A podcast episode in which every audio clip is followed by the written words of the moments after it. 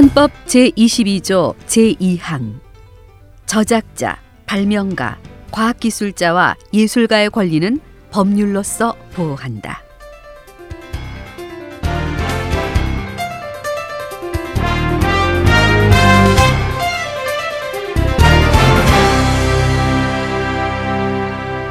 안녕하세요. 알기 쉬운 헌법 팟캐스트의 서혜정입니다.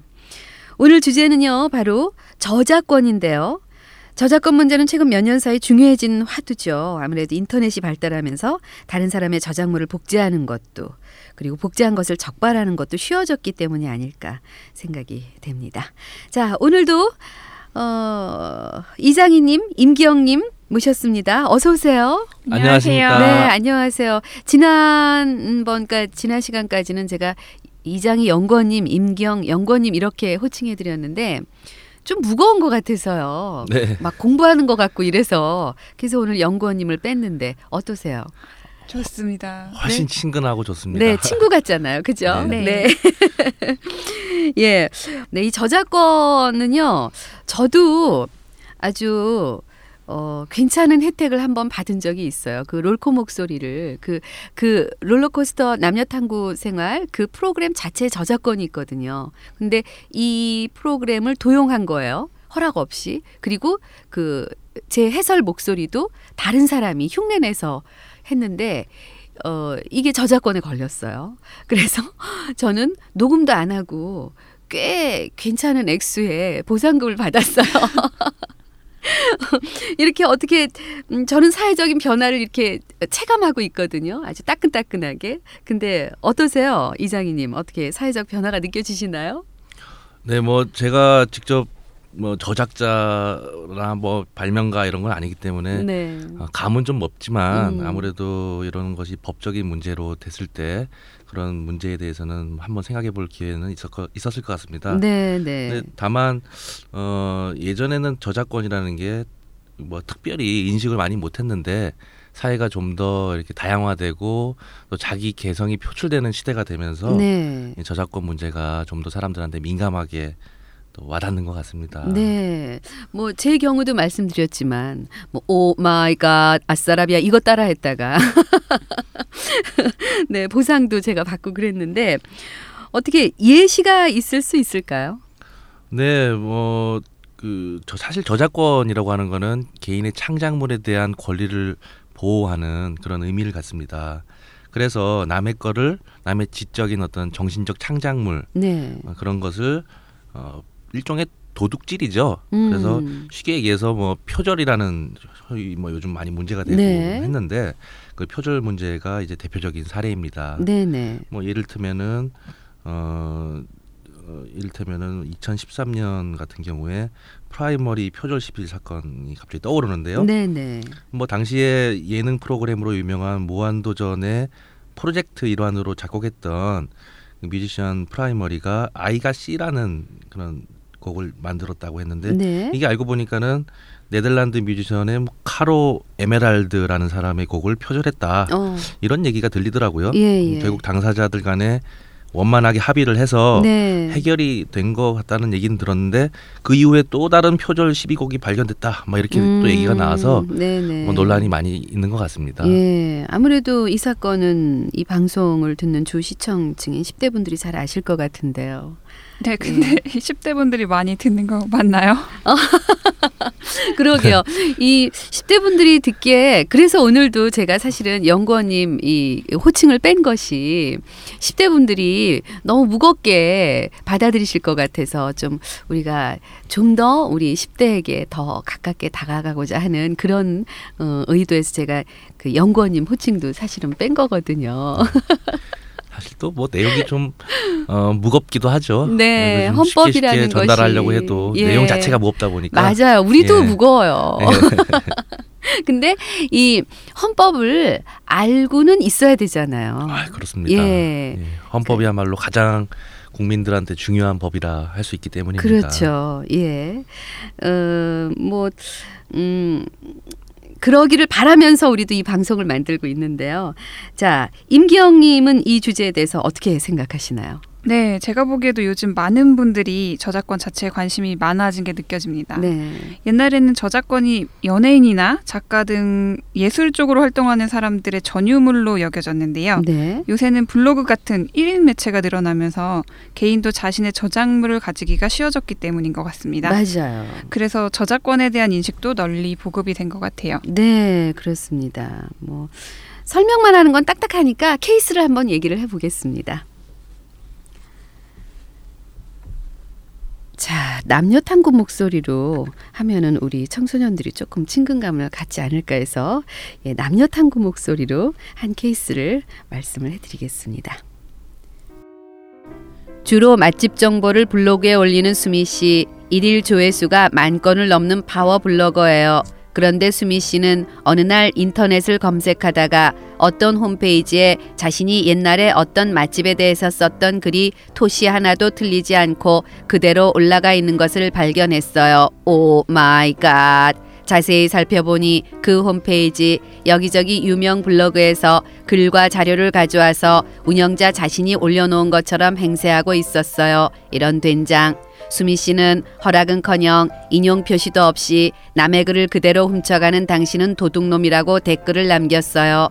그런데 그 홈페이지 관리자는 상업적으로 팔아먹은 적도 없이 그저 인터넷에 올라온 글 공유만 했을 뿐인데 뭐가 문제냐고 도리어 적반하장이에요. 이럴 때 수미 씨 어떻게 해야 할까요?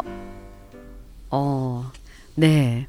파워블로거의 저작권 문제인데요. 아무래도 인터넷이 발달하면서 새롭게 나타나기 시작한 저작권 문제겠죠. 이장희 씨 어떻게 생각하세요? 네. 남녀 탐구 생활 목소리는 선생님의 저작권이 걸린 목소리인데 여기서 이렇게 쉽게 들을 수 있어 참 네, 좋습니다. 많이 들으세요. 네. 실컷. 아, 너무 좋습니다. 어, 뭐, 뭐 맞는 말씀이시고요.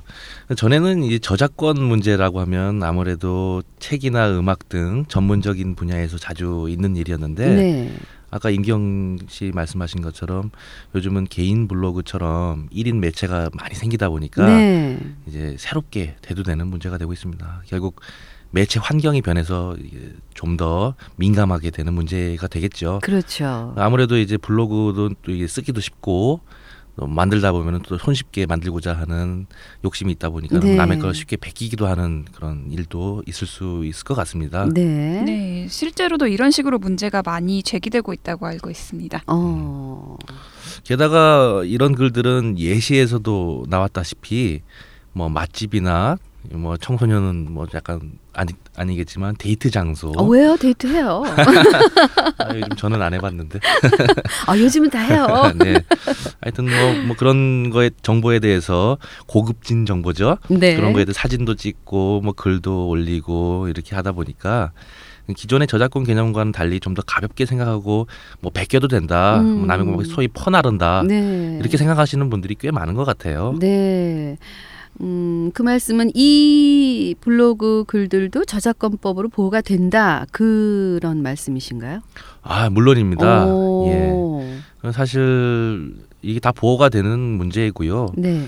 일단 헌법은 음, 아까 말씀하신 바와 같이 저작자, 발명가, 과학기술자, 예술가의 권리는 법률로서 보호한다 이렇게 확실히 규정하고 있고요. 네. 이들 권리를 모두 아울러서 소위 지적 재산권 이렇게 부릅니다. 네, 네. 뭐 블로거들이 쓴 글 역시 이런 법에서 보호받는 어, 권리로서 네. 속하는 것이라 할 수 있겠습니다. 맞아요.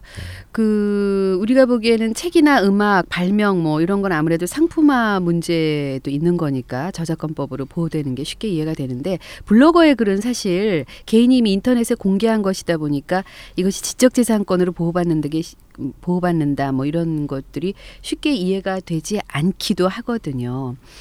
뭐 그렇죠. 어차피 인터넷에서 퍼질 거 한 사람이 덮어간다고 하더라도 문제되지 않을 것처럼 느껴지기도 하는데요.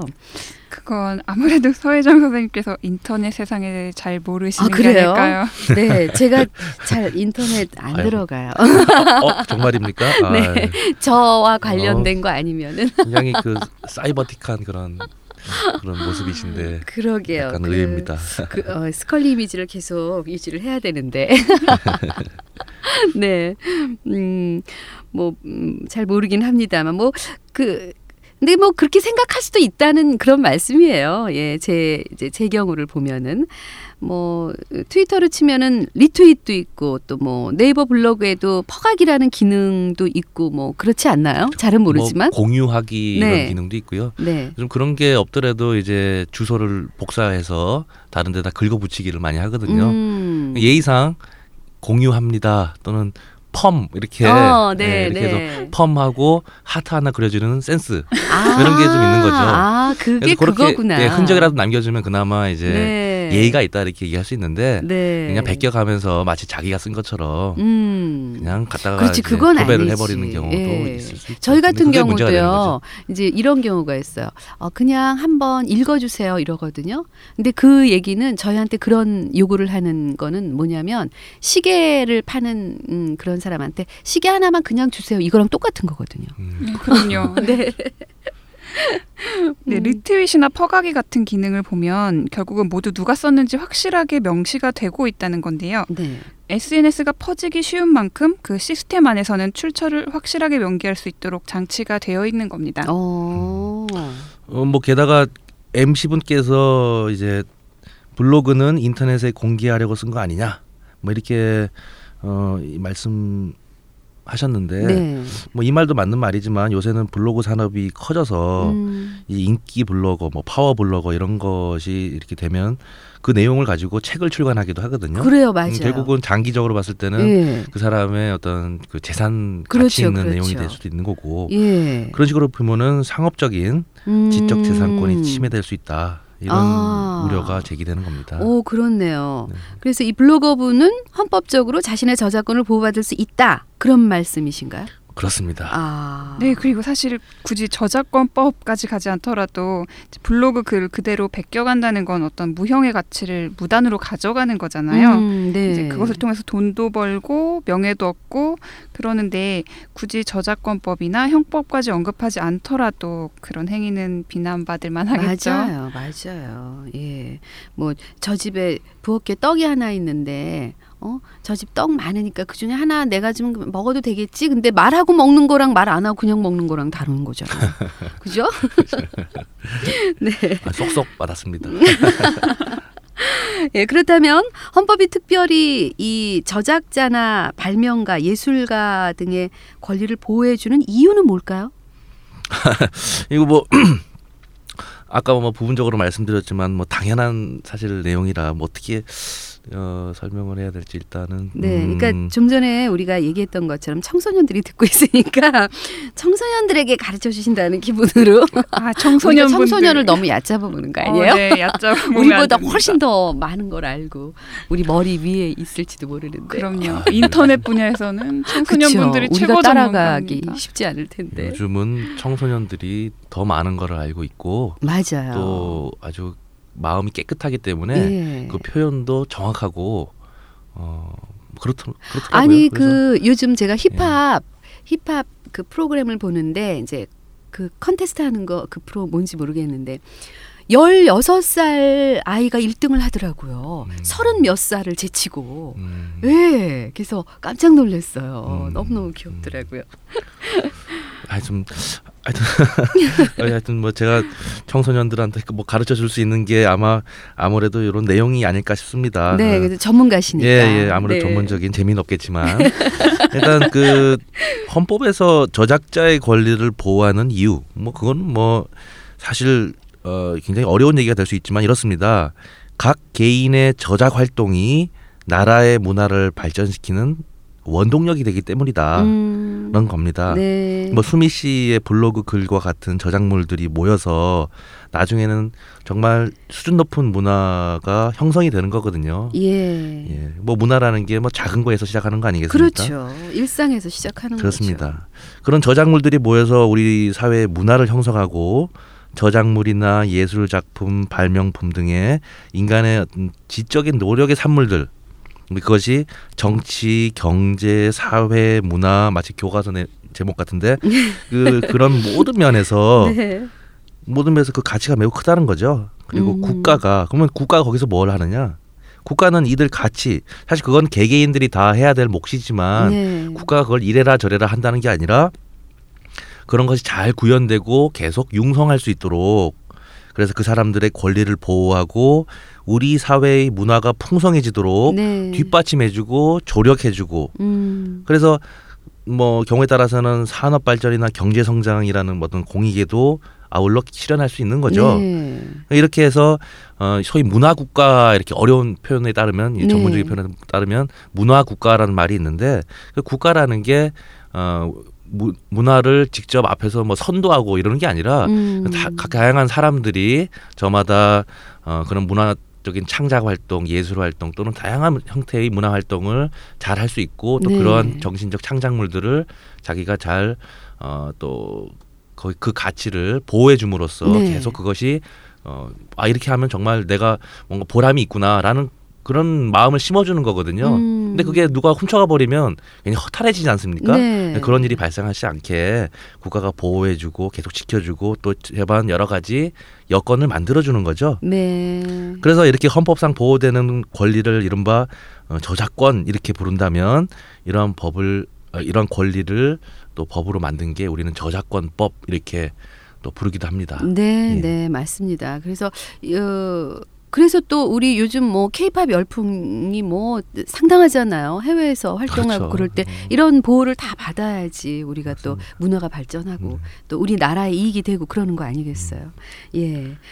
자, 그러면은 지금 이 저작권법으로 보호하는 게 이 수미 씨의 블로그 글이기도 하지만 나아가서 이 수미 씨를 포함한 우리 사회의 문화를 보호한다는 그런 음, 셈이 되는 거죠. 아, 그렇습니다. 예. 그 더 중요한 거는 이제는 소위 글로벌 시대가 됐다 이렇게 얘기 많이 하잖아요. 네, 네. 그러니까 우리가 우리 거를 서로 지켜주는 것도 필요하고 또또 이제 외국의 네, 문물도 네. 여러 가지 우리나라에 많이 들어오는데 이제 그런 저작권이 또 국제 규범에 의해서 보호되는 부분도 있어요. 그래서 우리가 남의 거, 외국의 것도 쉽게 이렇게 어, 베끼거나 그래서는 안 됩니다. 안. 얼마 전에 또 예. 뉴스에 보니까는 그 외국의 어떤 가수가 예. 한국의 작곡가 어. 곡을 좀 표절했다 네, 이런 얘기가 네. 또 나오더라고요. 네. 뭐 자세한 얘기는 저도 잘 네. 건너들어서 잘 모르겠는데 하여튼 그렇게 보면은 우리도 우리 걸 보호해야 되고 우리도 외국 걸 또 존중해 줘야 되고 음. 또 외국 사람도 사실 우리 걸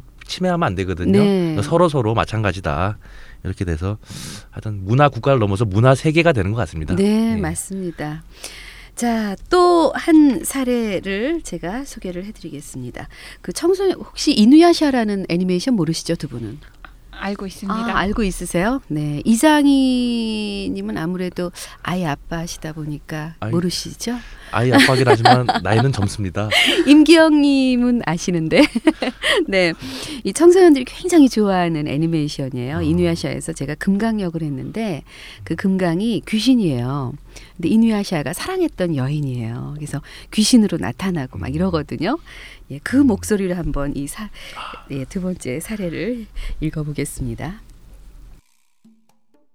이누야샤, 사하라 사막 남쪽의 가난한 아프리카 국가들에서는 많은 사람들이 에이즈 바이러스로 고통을 받고 있어요. 그러나 에이즈에 대한 치료법은 없지만 다행히 에이즈의 진행을 지연시키는 약은 개발이 됐죠. 에이즈 환자의 기대 수명을 10년에서 20년 정도로 늘려주는 획기적인 약이에요. 문제는 이 약값이 매우 비싸서 이들 국가 중 어느 나라도 약을 구입해서 국민들에게 공급할 수 없다는 겁니다. 덕분에 있는 약도 소용이 없죠. 그런데 여기서 반전이 있습니다. 약값이 비싼 이유가 원재료의 가격 때문이 아니라 특허 때문이었습니다. 이 약을 개발한 제약회사는 적어도 20년 이상 특허권을 가집니다. 신약을 개발하기 위해 제약회사가 들인 그동안의 비용과 노력은 충분히 보상돼야겠지만 그 때문에 환자들이 약을 살 수 없다면 소용 없는 일이에요. 이니아샤. 어떠세요? 아, 이거 감동입니다. 어, 감동의 쓰나미가 그냥. 네. 어, 이 아프리카의 에이즈는 정말 심각한 문제잖아요. 네, 예. 2011년 통계에 따르면 남아프리카 인구 중 2억 3,500만 명이 에이즈에 감염되어 음, 있다고 합니다. 네, 네. 와, 이 2억이 넘는 숫자는 가늠이 잘 안 되는데요. 음. 그러면은 이 아프리카야말로 정말 에이즈 치료제가 가장 필요한 국가일 텐데 정작 아프리카가 잘 쓰지를 못한다니까 이거 참 아이러니가 아닐 수 없는데요. 아까 말했던 저작권법은 수미 씨를 보호해 줬는데 여기에서는 아프리카 사람들에게 피해를 주게 되네요. 사실 여기서도 보호를 받는 사람들이 있습니다. 어. 어, 바로 제약회사의 특허를 보호해 줍니다. 아. 음. 네. 그렇죠. 그 예. 문제는 그 에이즈 치료제 같은 게 가난한 국가의 에이즈 환자들에게 쓰여야 하는데도 불구하고 네. 어뭐 뭐, 뭐 부유한 나라도 마찬가지고 가난한 나라도 마찬가지죠. 에이즈 환자라면 누구나 다 그 혜택을 받아 발- 받을 수 있어야 함에도 네. 불구하고 뭐 적절하게 뭐 또는 이제 동등하게 쓰이지 못한다는 점에 있는 것 같습니다. 네. 그것은 이제 신약 개발 등 어, 과학 기술의 진보를 주도하는 선진국에 의해서 좀 강화된 네. 그런 특허가 좀 하나의 장벽으로 네. 기능하기 때문에 그런 것 같습니다. 음. 뭐 사실 에이즈뿐만 아니라 요즘 한참 유행하는 에볼라 바이러스. 그러게요. 사실 에볼라 바이러스도 뭐 지금 어, 치료제가 없다 네. 뭐 이런 얘기가 나오고 있는데 하여튼 얘기를 들어보니까는 그게 만약에 부유한 나라 사람들이 걸렸으면은 치료제가 벌써 나왔을 것이다 이런 얘기도 있더라고요. 예, 예, 예. 아까 이제 케이스의 내용 보- 들어보니까 네. 예, 그것도 뭐 겨- 궁극적으로는 또 특허 문제가 또 걸리겠죠. 음, 예. 음. 그러면은 아프리카에서 이 에이즈 치료제하고 비슷한 성분의 약을 만들어서 팔면은 안 되나요? 그걸 단속하는 게 바로 특허법입니다. 아. 분명히 특허권을 가진 국가와 아프리카 국가들 사이에서 특허권과 관련된 국제 분상, 분쟁이 발생을 할 거예요 아마. 아. 어, 사실 이 특허권을 두고 첨예하게 견해가 갈립니다. 네. 어, 예를테면 그 선진국들은 새롭게 과학 기술을 개발할 수 있도록 그 유도하기 위해서 특허권과 같은 지적 재산권에 대한 보호의 정도를 더 강화하고 싶어 해요. 네. 반대로 어, 치료제가 필요하거나 아프리카처럼 더 싼 가격으로 또 팔기를 희망하는 국가들이 있을 텐데 네. 그 사람들은 당연히 지적 재산권에 대한 정도를 완화하고 싶어 하겠죠. 음. 그 후에는 모든 사람들이 또 자유롭게 병이 걸렸으면 사실 치료제 써야 되지 않겠습니까? 그렇죠. 근데 뭐 특허니 뭐 소위 금전적 비용이 너무 높아서니 해서 그거를 잘 치료를 못못 한다면 음. 사실 인도적으로도 문제가 있는 거고요. 네. 네. 음. 뭐 각각 산업 구조와 소비 구조를 고려해서 유리하게 주장을 하고 싶어 하겠네요. 예. 음. 그러면은 어, 이장희님과 임기영님은 어떤 입장을 지지하시나요? 이 문제에 있어서는 뭐 입장이 여러 가지 있을 것 같은데. 네, 저는 사실 뭐 제약회사의 이권을 옹호하는 건 아닌데요. 네. 특허법이 있어야 한다고는 생각을 합니다. 음. 만약 제약회사가 에이즈 치료제로 인한 이익을 얻는 게 아무것도 없다. 그렇다면 에이즈 치료제를 더 이상 만들지 않으려고 하겠죠. 치료제를 개발을 해서 수익을 그렇죠. 얻는다는 계산이 확실히 있어야만 네. 제약회사에서도 큰 돈을 들여서 암 치료제나 난치병 치료제 같은 거를 그렇죠. 개발을 하겠죠. 그렇죠. 예. 음, 뭐 그렇긴 한데 사실 어, 너무 장벽이 높아도 높다. 음. 예, 그런 생각이 듭니다. 네. 뭐 사람 살리자고 에이즈 치료제를 만들었는데 네. 정작 사람 살리는 데는 쓰이지 않고 있다. 어. 이거 굉장히 큰 모순 아닌가 생각하는데요. 예. 뭐돈 벌자고 약이 있는 건 아니잖아요. 네. 약이 있다라는 것은 뭐 사람이 아프기 때문에 그런 거고 그리고 사람을 치료할 때 약이 의미가 있는 거지 음. 그 돈벌이 수단으로만 남으면서는 좀 곤란하지 않나 생각이 듭니다. 그렇죠. 그래서 뭐 에이즈 발병률이 그리 높지 않은 선진국에서는 약을 자유롭게 살 수 있고 음. 가난한 아프리카 사람들은 또 환자가 많음에도 불구하고 네. 약을 못 산다. 사실 이게 좀 굉장히 모순이 아닌가 생각합니다. 그러게요. 그렇지만 또 현실적인 부분을 생각을 안 할 수가 없는데요. 네. 현실적으로 경제적인 이익을 얻고자 하는 동기가 없다면 신약 개발은 어려울 수밖에 없고요. 그 신약 개발하는데 돈이 어마어마하게 들잖아요. 네, 예, 어마어마하게 그러니까 된다고 기업. 입장에서도 사실 그 엄청난 돈을 들일 때는 그만큼의 수익이 따라줘야지 하는 건데. 그러니까요. 예. 그렇게 음. 약이 또 개발이 되지 않으면 치료 자체가 불가능해지니까요. 네네. 어, 사람들이 항상 이렇게 이타적인 생각만 하는 것은 아니기 때문에 음. 그런 점도 문제가 되겠습니다. 네. 예, 뭐 현실이 그렇다는 거를 부인할 수는 없습니다. 네. 이거 뭐 어렵게 개발한 기술이 아까도 말씀드렸듯이 법적으로 권리로서 적절하게 보호되지 않는다면 사실 개발자 뭐 과학 기술자도 마찬가지죠. 네. 그런 사람들이 매우 허탈해하고 또 억울한 일이 될 수도 있습니다. 음. 그 동기가 상실되는 거죠. 네, 네. 뭐 개발하고 싶은 마음이 있어야 개발하지 않겠습니까? 맞아요. 예. 근데 반 하지만 어 이타적 동기 내지는 어떤 난치병 치료, 불치병 치료에 대한 인도주의적인 접근 이건 여전히 중요하지 않나 네. 생각합니다. 네. 세상의 모든 동기가 이기적인 동기나 경제적 이익에 의해서만 이루어진다면 참 불행한 세상이 되겠죠. 그렇죠.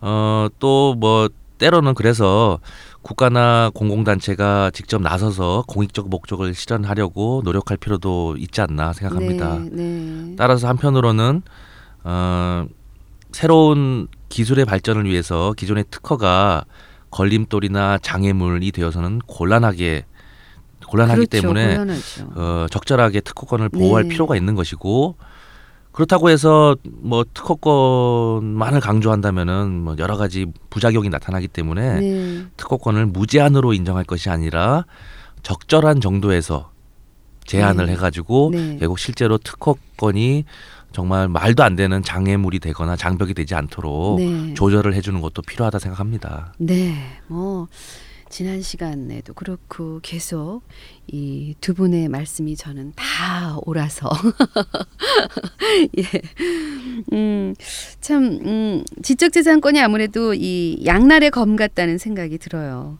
문화 창작물에 있어서는 절대적으로 필요하지만 이 약처럼 공익과 자본주의의 양면에서 아슬아슬하게 줄타기하는 주제에서는 또 의견이 많이 엇갈리고 그러네요. 네. 어떤 측면에서 누구의 이익을 더 대변하느냐의 문제인 것 같습니다. 음, 그러게요. 예. 그뭐 그래도 사람 목숨보다 뭐 중요한 게 있겠습니까? 그러게요, 예, 그러게요. 사람 목숨이 제일 네. 중요하죠. 그럼요. 자, 뭐 예. 오늘 여기까지 하시고요. 네. 오늘 주제를 정리를 해 보겠습니다. 자연이 만든 것 중에 배타적 재산권과 가장 친하지 아니한 것이 바로 아이디어라 불리는 사고력의 작용이다. 개인이 혼자 간직하는 한 그것은 그의 배타적 소유지만 밖으로 내뱉는 순간 모든 사람의 소유가 될 수 있고 누구도 그것을 벗어날 수 없다. 1813년 토머스 제퍼슨이 아이작 제퍼슨에게 보낸 편지의 일부를 읽어드렸는데요. 토머스 제퍼슨은 본질적으로 저작권을 부인했습니다. 이렇게 과격한 입장은 아니더라도 지적 재산권이 우리 사회 발전을 이끌고 촉진하기도 하지만 자유롭게 그걸 사용하지 못해서 사회 발전을 저해하는 측면도 있다는 것은 확실히 알 수가 있는데요. 따라서 지적 재산권에 대한 보호의 정도를 어느 수준까지 할 것인지는 우리의 경제 수준과 산업 발전 수준을 고려해서 국회가 법률로 정해야 하지 않을까라는 생각입니다. 정의 파수꾼 헌법재판소와 함께한 알기 쉬운 헌법 팟캐스트 오늘은 여기까지입니다. 이장희님, 임기영님 오늘은 어떠셨어요? 오늘도 아, 네. 예 오늘 뭐 지난 시간에 이어 왜 일주일에 한 번밖에 없을까 이런 어 아쉽 예, 아쉬우시군요. 아쉽고 너무 즐거운 시간이어서 어, 이제 재미를 예. 느끼시네요. 예, 뭐 이제 중반 넘어오니까 이제 감이 조금씩 오는 것 같습니다. 음, 그럼 듣는 분들도 이제 재미 있어지기 시작한다는 얘긴데 하는 아, 사람이 제발 재미있으면 듣는. 사람도 재밌거든요. 임기영님은요? 네 부디 듣는 분들이 많이 재밌으셨으면 좋겠습니다. 네. 우리의 소망이네요. 네, 저도 마찬가지입니다. 네, 두 분 이장희님, 임기영님이었고요. 저는 서혜정이었습니다. 다음 시간에 뵙겠습니다. 고맙습니다. Bye.